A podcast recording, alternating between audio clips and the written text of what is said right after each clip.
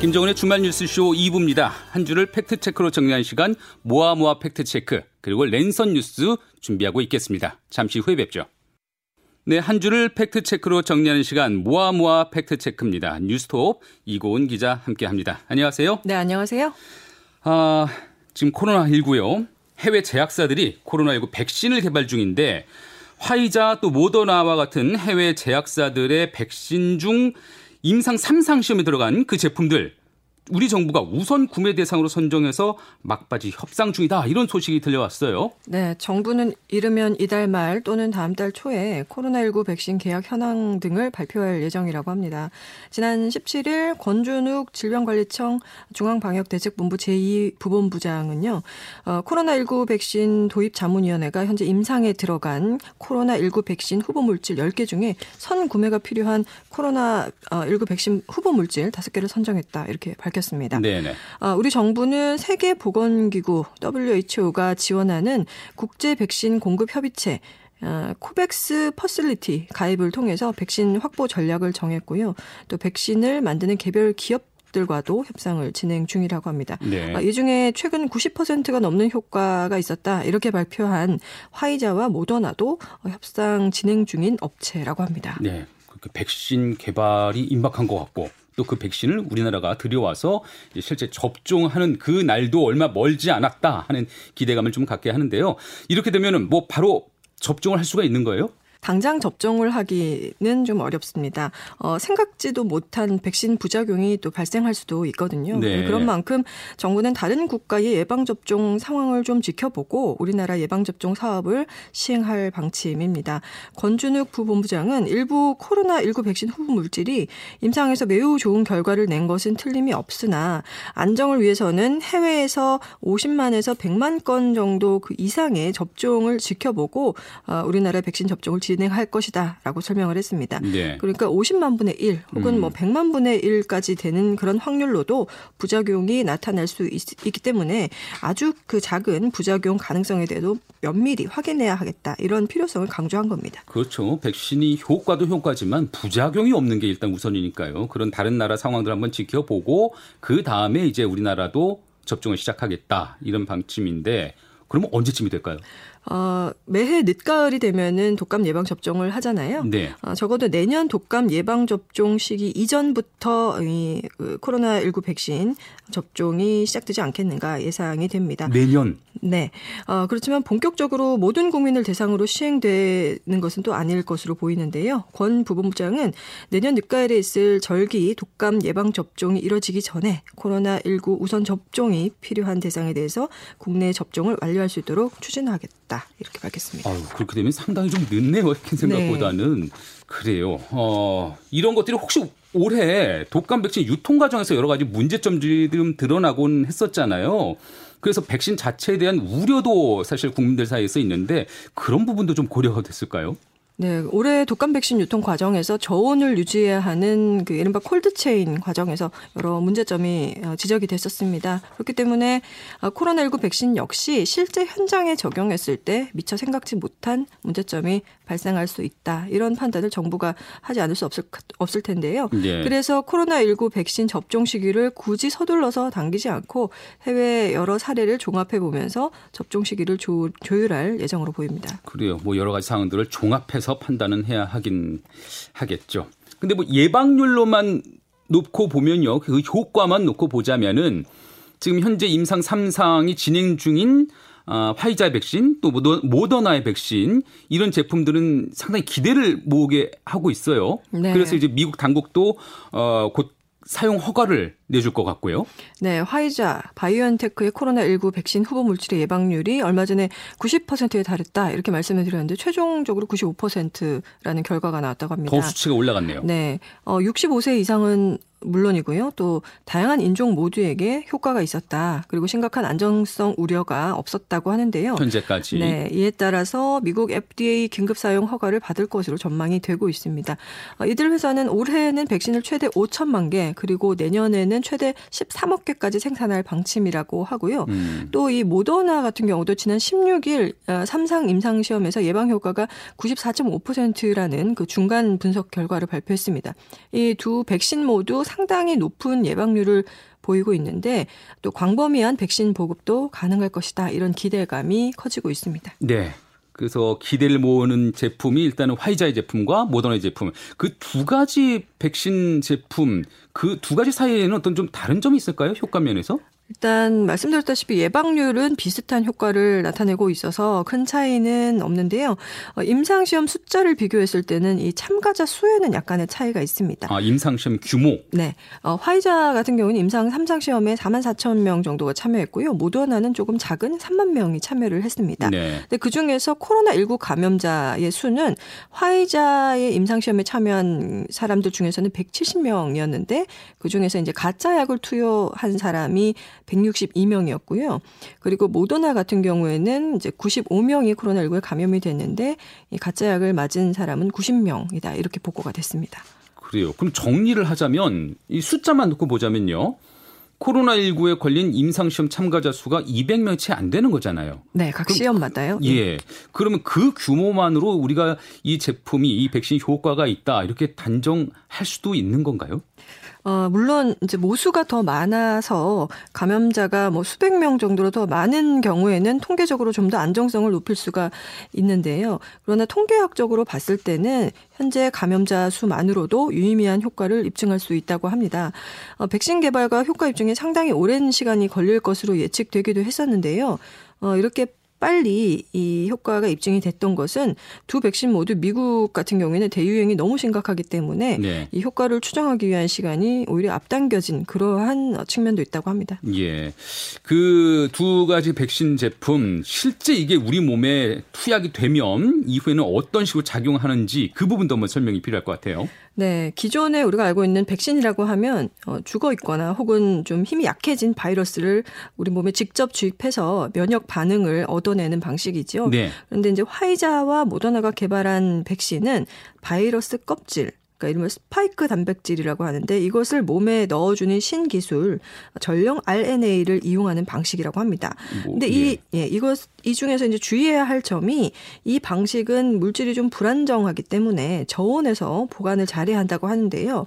화이자 백신은 영하 70 혹은 80도에서 최대 6개월 정도 보관할 수 있어서 특수 냉동고가 필요하다고 하고요. 어. 또 일반 냉장고 같은 경우는 5일 정도만 보관이 가능합니다. 아, 근데 모더나 백신은 영하 20도에서 최대 6개월 그리고 냉장고에서는 최대 한 달까지 보관할 수 있다고 합니다. 그러네요. 뭐 보관하는 측면 또 뭐 유통하는 측면만 놓고 보자면은 모더나 백신이 조금 좀 나은 것 같은 생각이 좀 드는데 접종 방식이 어떻게 될까요? 그럼 어, 이 두 백신 모두 이 두 차례 백신을 접종하게 되는데요. 화이자 백신 같은 경우는 3주 간격, 그리고 모더나 같은 경우는 4주 간격으로 맞아야 합니다. 두 번. 네. 어, 가격은 화이자 백신에 비해서 모더나 백신이 두 배 정도 비싼데요. 1회분 가격으로 비교를 해 보자면 화이자는 19.5달러, 그러니까 우리 돈으로는 2만 1,000원 정도이고요. 모더나는 32에서 37불, 그러니까 3만 5천 원에서 4만 1천 원 정도라고 볼수 어, 있습니다. 가격 차는 적지 않게 나네요. 네. 예. 그런데 이 백신의 효과, 그 지속성에 대해서는 의문도 있습니다. 이 네. 면역력 유지 기간이 생각보단 짧을 것이다. 이런 전문가들의 예측도 있었거든요. 네, 그렇습니다. 코로나19 팬데믹 그리고 백신 개발이 뭐 올해 안에 계속해서 이뤄지고 있는 상황이었기 때문에 이 효과가 얼마나 지속될지는 아직은 누구도 알 수가 없습니다. 네. 어, 관찰 기간이 불과 몇 개월밖에 안 됐기 때문인데요. 그렇죠. 그래서 백신의 효과가 얼마나 갈지 예측하기가 어렵고 그래서 전문가들 중에서는 백신의 효과가 좀 짧을 수 있다. 그래서 접종을 자주 해야 할 수 있다. 이런 어려움이 있다고 그렇게 예측하는 경우도 있습니다.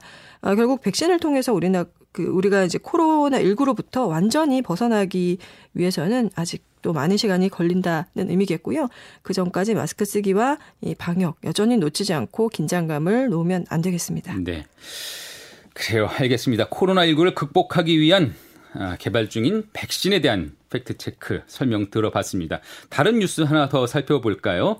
아, 최근에 방송인 사유리 씨가 정자를 기증받아서 일본에서 아이를 출산한 사실 알려졌습니다. 사유리 씨는 한국에서 미혼이 정자를 기증받는 것은 불법이다 이렇게 말을 해서 이 부분에 대해서도 사람들이 어 그런가 하고 의아함을 느낀 분들이 많았어요. 네, 이 부분 한번 설명이 필요할 것 같아요. 네. 참고로 오늘 말씀을 드릴 때 미혼이라는 용어 대신 비혼이라는 용어를 좀 쓰고자 하는데요. 미혼 대신 비혼? 네. 최근에 이제 자발적으로 결혼하지 않는 상태라는 의미로 그 비혼이라는 용어를 쓰는 추세가 또 이어지고 있습니다. 네. 어, 사유리 씨가 인터뷰를 통해서 한국에서는 결혼하지 않은 여성에게 정자 기증을 해주는 병원을 찾을 수 없었다라고 밝혔고요. 또 배우자가 없는 경우 정자를 기증받을 수 없기 때문에 외국의 정자은행에서 정자를 기증받아 일본에서 출산했다는 거고요. 네네. 네. 사유리 씨의 에 따르면 이 한국에서는 비혼 여성에게 정자 공여 시술을 하는 게 불법이다라는 말을 했는데 이 말은 절반의 사실이다 이렇게 볼 수 있겠습니다. 절반의 사실이다. 네. 그럼 반은 맞고 반은 틀리다. 그렇습니다. 예, 어떤 점이요? 예, 국내 현행법을 보면 비혼 출산을 불법으로 규정한다는 오해가 아마도 생명윤리법 제24조에서 비롯된 것 같습니다. 네. 해당 조항을 보면 어, 배아 생성 의료 기관은 배아를 생성하기 위해 난자 또는 정자를 채취할 때 난자 기증자 또 정자 기증자, 체외 수정 시술 대상자 및 해당 기증자 그리고 시술 대상자의 그 배우자가 있는 경우에는 그 배우자 서명을 받아야 된다 이렇게 규정돼 있거든요. 네네. 네. 그래서 그렇지 않을 경우에는 2년 이하 징역이나 3천만 원 이하의 벌금까지 부과된다고 돼 있습니다. 네. 아, 그런데 이 배우자가 있을 경우에 서면 동의를 받아야 한다라는 것이지 사실 이 규정에서 어, 비혼 여성이 정자 기증을 받아서 체외 수정 시술을 하는 게 금지된다. 뭐 이게 불법이다 이렇게 되어 있지는 않거든요. 그러네요. 예, 그래서 배우자가 있는 경우 배우자의 서면 동의이라는 이 부분이 어, 마치 비혼 여성의 시험관 시술은 불법이다라는 주장처럼 이렇게 나오게 된 배경으로 보입니다. 예, 그러니까 정확히 법에서 불법으로 규정하고 있지는 않다. 네. 예, 그런데 그런데도 어, 실제로는 비혼 여성이 정작 기증을 받아서 임신 출산에 이르는 게 쉽지는 않다 이런 얘기들을 하거든요. 네, 그렇습니다. 현실적으로는 비혼 여성이 정자 기증을 통한 시험관 시술을 하기 어려운 게 이 법 때문은 아니고 어, 산부인과 학회의 윤리 지침 그리고 그동안의 또 관행 때문입니다. 네. 대한산부인과 학회 보조생식술 윤리 지침을 보면 그 체외 수정, 배아 이식의 대상이 되는 환자의 조건 중에 원칙적으로 법적인 혼인 관계에서 시행돼야 한다. 이렇게 명시가 되어 아, 있거든요. 아, 그래서 물론 법적 효력이 있는 규정은 아니고요. 그렇지만 실제로 의료 현장에서 보면 이 비혼 여성의 시술을 불법으로 마치 여기게 하는 그런 근거처럼 적용이 되고 있는 게 이 현실입니다. 법으로는 불법은 아닌데 있으면 병원에 가면 이게 불법인 것처럼 여겨진다는 얘기네요. 그렇습니다. 어, 공공정자은행 이사장인 박남철 부산대병원 교수가 CBS 김현정의 뉴스쇼와의 인터뷰에서 실질적으로 비혼 여성의 정자 기증을 통한 임신과 출산이 우리나라에서는 불가능하다 이렇게 말을 했었습니다. 실질적으로는 네. 박 교수는 급격히 서구화되고 있는 젊은 층의 사고에 부응하고 또 경제적, 사회적으로 성공한 비혼 여성들이 스스로 선택해 출산의 기회를 얻고자 하는데 법적 그리고 의학적인 도움을 줘야 한다고 주장을 했는데요. 네. 또 OECD 대부분의 나라의 경우에는 또 비혼 여성이 어 비배우자 인공 수정으로도 출산이 가능하다고 합니다. 예, 그러니까 배우자 없이 비혼 네. 여성이 얼마든지 출산이 가능하다. 실제 해외 사례가 어떤가 궁금하거든요. 네. 뭐 몇 군데를 보니까 이 지난 1월에 프랑스 같은 경우는 결혼을 하지 않았더라도 여성이라면 누구나 체외 수정 등 난임 불임 시술을 합법적으로 받을 수 있게 하는 생명 윤리 법안을 통과시켰고요. 네. 프랑스 외에도 영국, 벨기에, 스페인 등 여러 유럽 국가에서는 어, 모든 여성의 체외 수정이 가능하다고 합니다. 음. 어, 한국은 혼외 출산 비율이 1.9%라고 하는데요. 네네. 네. 이게 OECD 국가 중에서는 최저 수준입니다. 이 OECD 평균은 무려 35.9%에 달 한다고 하거든요. 아, 혼외 출산 비율이 OECD 평균이 35.9%. 네, 근데 우리나라는 1.9%. 네, 상당히 높은데요. 예. 또 상대적으로 그래도 낮은 다른 나라의 경우에는 일본은 2.3, 그리고 터키는 2.8% 인데 이보다도 우리가 낮은 것이죠. 이 법률론 중심의 전통적인 가족 제도가 고착화돼 있기 때문이다. 이렇게 볼 수 있겠습니다. 아, 그렇죠. 이 결혼한 부부한테만 임신, 출산, 육아가 가능하다고 생각하는 그런 고정관념이 있는 것 같고 이 뭐 정상 부부, 정상 가족에 대한 좀 편견 어린 고정관념이 유독 한국에서 좀 심한 것 같긴 해요. 네. 어, 그렇지만 전 세계적으로 이 비혼 여성의 보조 생식수를 허용하는 추세가 있기 때문에 정치권을 비롯해 좀 긍정적인 논의가 나오지 않겠냐 뭐 이런 기대와 전망도 있긴 합니다. 네. 법적인 부부의 출산만이 정상적인 거라고 여기는 이 한국의 현실을 바꿔서 비혼 여성의 자기 결정권을 존중해야 한다 이런 주장이 나오고 있는 건데요. 정의당 배복주 부대표는 한국은 제도 안으로 진입한 여성만 임신, 출산에 대한 합법적 지원이 가능한 나라다 이렇게 비판을 했습니다. 이 결혼 여부를 정상성의 판단 잣대로 삼는 그런 사회적 분위기와 제도 여기에 문제가 많다는 지적이고요. 네. 또 한정혜 더불어민주당 정책위의장은 어, 아이가 자라게 될 대한민국이 더 열린 사회가 되도록 국회가 역할을 하겠다라는 말을 하기도 했습니다. 예, 그러한 움직임이 있지만 모두가 한 목소리로 여기에 동의하는 건 또 아니죠? 네, 그렇죠. 비혼 여성에게 보조 생식수를 허용하게 되면 인간의 존엄성이 파괴될 수 있다 이렇게 주장하는 어, 경우도 있습니다. 정자나 난자가 불법 매매될 수도 있다. 또 그리고 대리모를 양산할 수도 있는 게 아니냐 이런 그 우려를 하는 건데요. 또 태어날 아이가 자신의 출신을 알 수 없는 경우가 생길 수가 있고 또 우리 사회가 다양한 형태의 가족을 받아들이지 못하는 좀 일정한 그 문화적인 한계가 있기 때문에 아이의 성장 과정에서 혼란이 있을 수도 있다. 이런 점도 그 비판의 이유가 되고 있습니다. 네. 결국 비, 비혼 여성의 정자 기중 출산을 놓고 여성의 자기 결정권이냐 인간 존엄성 파괴 행위냐라는 그런 의견이 대립하고 있는 모양새입니다. 그러네요. 방송인 사유리 씨, 우리 사회에 여러 가지 생각할 거리들을 던져 주셨습니다. 예, 오늘 말씀 여기까지 들을까요? 네, 감사합니다. 네, 지금까지 뉴스톱 이고은 기자와 함께했습니다.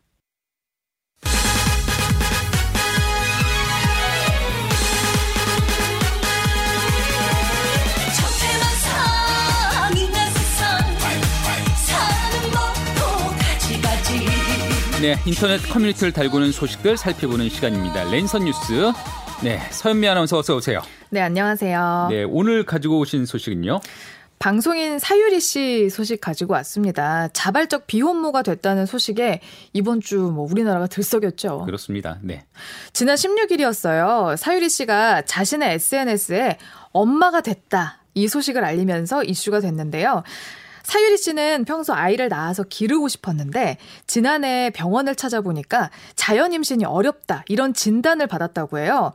그래서 기증받은 정자로 임신을 하고 출산하는 선택을 한 겁니다. 근데 우리나라에서는 모든 게 불법이어서 다 일본에서 진행을 했다고 하더라고요. 네, 우리나라에서 모든 게 불법이라서 일본에서 진행했다라고 사유리 씨가 밝히긴 했었는데 네. 이게 불법이냐 아니냐 이 논란이 있긴 했지만 앞서 팩트 팩트 체크에서 전체가 불법은 아니다 이렇게 정리를 우리가 한번 해보긴 했었고요. 그렇죠. 네. 불법은 아니지만 거의 불가능했다. 사실은 저도 한 번도 들어본 적이 없어요. 너무나 드문 일이어서 그쵸. 이번 소식에도 많은 사람들이 놀랐을 거고요. 맞습니다. 왜 이렇게 드물었을까요? 그러니까 이게 생명윤리법상으로는 가능해요. 그러니까 금전이나 재산상의 이익 또는 그 밖에 반대급부를 조건으로 해서 배아나 난자 또는 정자를 제공하거나 뭐 이용하거나 유인하거나 알선하는 건 금지가 되어 있지만 이 밖에는 가능한 거거든요. 그러니까 네. 비혼자의 체외 수정도 가능합니다.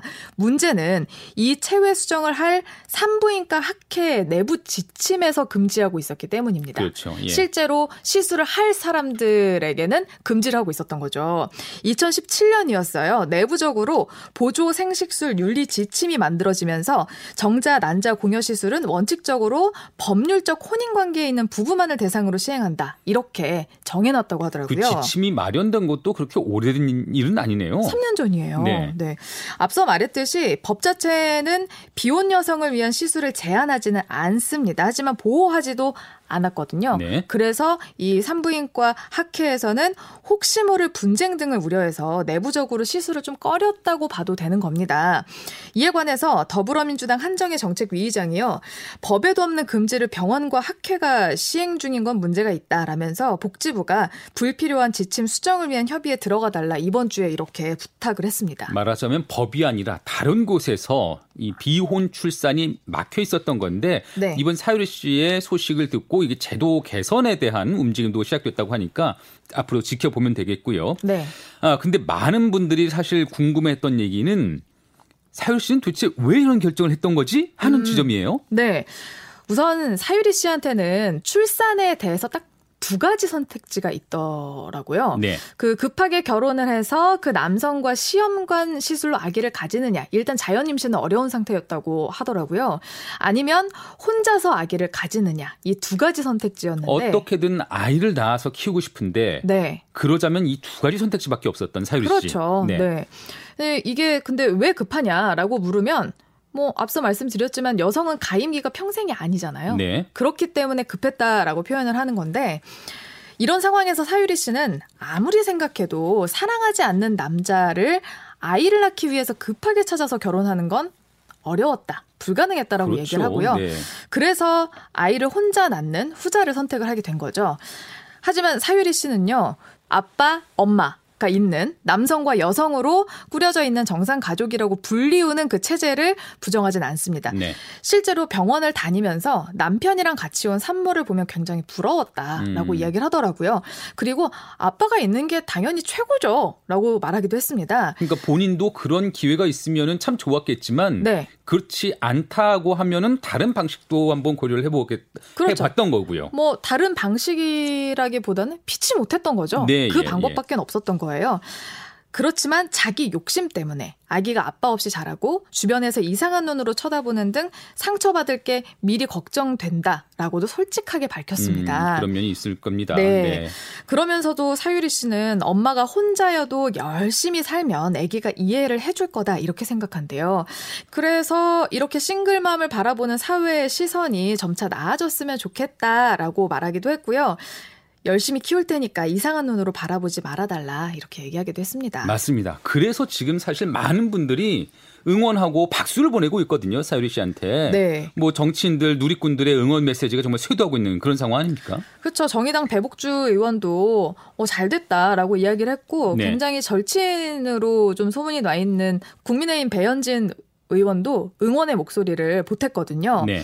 근데 이런 긍정적인 여론이 나올 거라고 사실은 다들 예상을 못 하셨을 거예요. 그렇습니다. 저는 사유리 씨의 소식도 놀랍지만 어, 많은 분들이 이처럼 한 목소리를 응원해주는 이 상황도 좀 놀랍긴 해요. 그러니까요. 근데 왜 그런 거 하니까 참 때마침 지난 수요일이었죠. 18일에 통계청에서 2020년 사회조사 결과가 발표가 됐었는데요. 네. 여기엔 이런 조항이 있었어요. 비혼 출산에 찬성하느냐. 아. 이런 질문이 있었어요. 아니 마치 지금 이 상황을 예견했다는 듯이. 그러니까요. 예. 네. 근데 찬성하는 응답이 30% 그러니까 10명 중에 3명이 음. 찬성한다라고 밝혔대요. 네네. 네. 비혼 출산에는 신기하게 여성보다 남성의 찬성 비율이 더 높았고요. 아, 그래요? 네. 그리고 미혼 응답자는 10명 중에 4명이나 긍정적인 답변을 해서 과거보다 굉장히 크게 늘었다고 해요. 비혼 출산에 대한 긍정 답변이 8년 전이 22%였었거든요. 네. 근데 평균적으로 1%포인트씩 올랐다고 봐도 되겠죠. 지금 음. 30%가 넘으니까요. 그러네요. 이게 사람들의 인식이 서서히 바뀌고 있었네요. 그렇습니다. 예, 이번에 이번... 안 그래도 뉴스들을 보면은 뉴스에 있는 댓글들 또 커뮤니티에서 나오는 사유리 씨에 대한 반응도 대단히 긍정적이더라고요. 오히려 우리가 모르고 있었는데 음.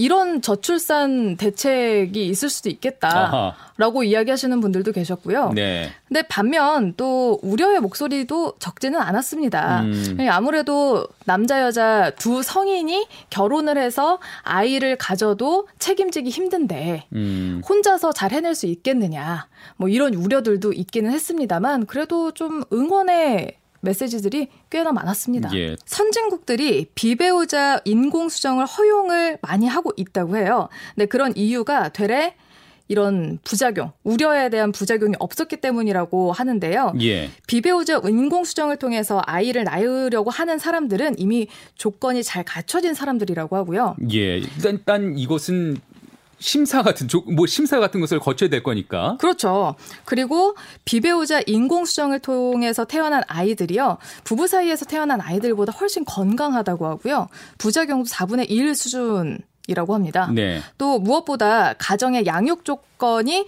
좋기 때문에 아이들이 사회적 적응도도 높고 잘 자란다는 보고도 최근에 많이 나오고 있다고 하더라고요. 오히려 일반적인 결과도. 일반적으로 이렇게 결혼을 통해서 난 그런 아이들보다 평균으로 따지면은 이런 비혼 출산에 따른 그 아이들이 더 낫다. 네. 여건들이 네. 네, 뭐 절대적으로 놓고 보기에는 아무래도 비혼모 출산 아이들에 대한 숫자가 워낙 적기 때문에 이런 수치가 나올 수도 있을 것 같기는 한데요. 아무래도 신체적인 조건이라든지 환경이라든지 뭐 조건 숙려 기간 충분히 가지고 시술을 하는 방법이기 때문에 음. 조금 더 계획을 세우고 숙려한다는 점이 장점 으로 내비치고 있다라는 이야기겠죠. 예. 그래요. 의외의 면을 우리가 계속 좀 파악을 하게 되는 것 같아요. 알게 되는 것 같아요. 저도 아, 새로운 인식들이 필요하겠구나, 우리 사회에. 절감을 하게 됩니다. 여기까지 말씀드릴까요? 네, 고맙습니다. 네, 지금까지 서현미 아나운서와 함께 했습니다.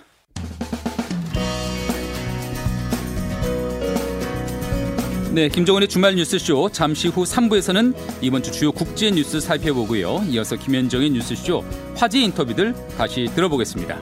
잠시 후에 뵙죠.